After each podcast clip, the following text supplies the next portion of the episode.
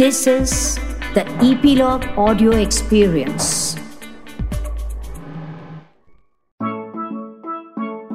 बच्चों, आपको पिकनिक पर जाना अच्छा लगता है ना?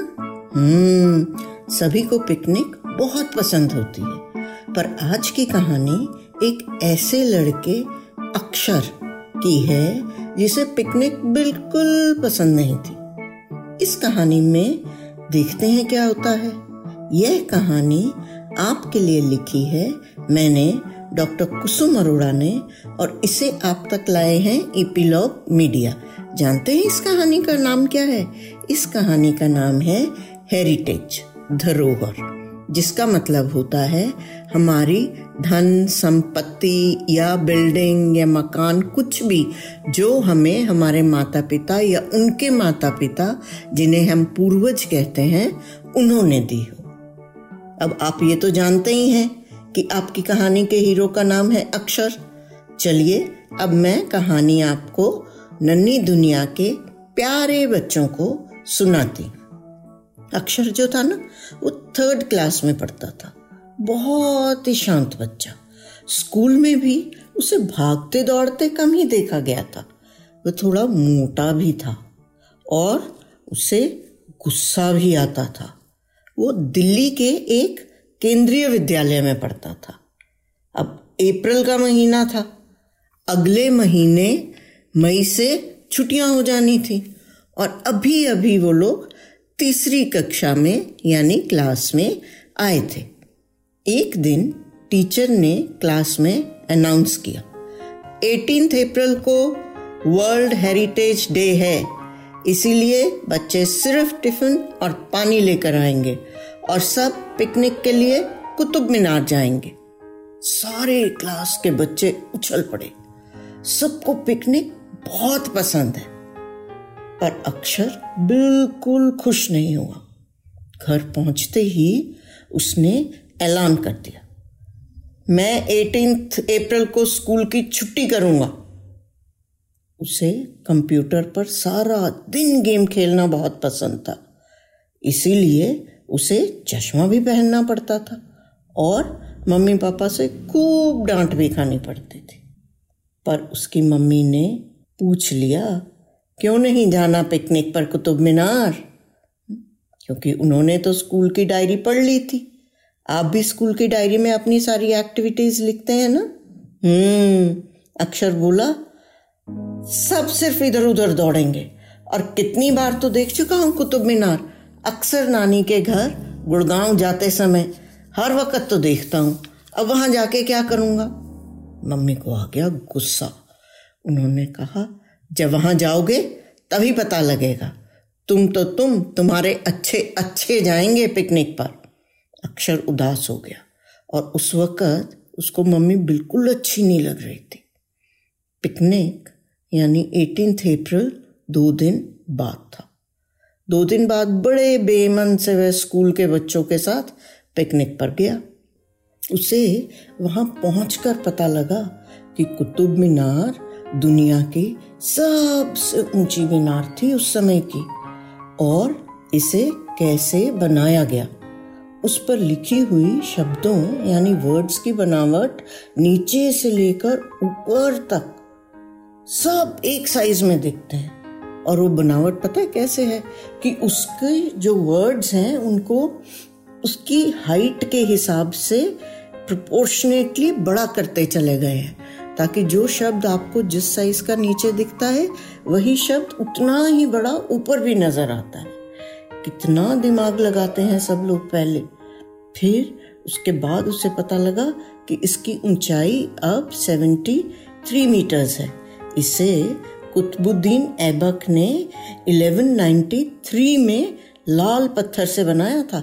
लाल पत्थर दिल्ली में तो मिलता नहीं है, तो इतना सारा लाल पत्थर कहाँ से लेकर आया? और इतनी ऊंची मीनार वो उसने कैसे बगैर क्रेन के बना दी? और तो और वहाँ पर एक लोहे का पिलर भी था, जिसको इतने 100 सालों बाद भी अभी तक जंग नहीं लगा था। मतलब वो लोहे का होने के बावजूद रस्ट नहीं खाया था उसने। और लोग उसे पीठ ठिकाकर पीछे हाथ मिलाकर देख रहे थे और कह रहे थे, जिसके भी हाथ मिलेंगे वह राजा बनेगा। अक्षर हैरान हो गया, भागा भागा टीचर के पास गया और पूछा, अब तो राजा नहीं है तो? मैम ने बताया कि ये पुरानी बात है, आजकल कोई भी आदमी जो उसके हाथ मिलेंगे वो ज़रूर एक बड़ा आदमी बनेगा और बड़े बड़े काम करेगा। अक्षर बहुत खुश हुआ, उसको नई नई जानकारी मिल रही थी। फिर सब जब बस में बैठ गए और ड्राइवर ने बस स्टार्ट कर दी, तब टीचर ने सबको चुप करने के लिए कहा और हाथ में माइक उठाकर अनाउंसमेंट शुरू की। आज 18 अप्रैल को वर्ल्ड हेरिटेज डे है। इस दिन सारी दुनिया में हमारे मॉन्यूमेंट्स, हमारी इमारतें, मंदिरों, महलों वगैरह को संभाल कर रखने के लिए मनाया जाता है। और इन सब हेरिटेज बिल्डिंग्स से हमें पता लगता है कि हमारे पूर्वज, मतलब पुराने लोग कैसे रहते थे, उन्हें क्या पसंद था, उन्हें क्या कुछ आता था, उन्होंने कितनी उन्नति मतलब प्रोग्रेस करी थी और हमने उनके आगे से क्या क्या प्रोग्रेस करी है। इसे यूनेस्को ने 1982 में एक संस्था द्वारा स्थापित मतलब बनाया था। एक दूसरे बच्चे ने झट से हाथ खड़ा किया और पूछा, मैम संस्था क्या होता है? मैम बोली, जैसे आपका स्कूल है, आपके माता पिता का ऑफिस है, उसे हिंदी में संस्था कहते हैं और इंग्लिश में कहते हैं ऑर्गेनाइजेशन।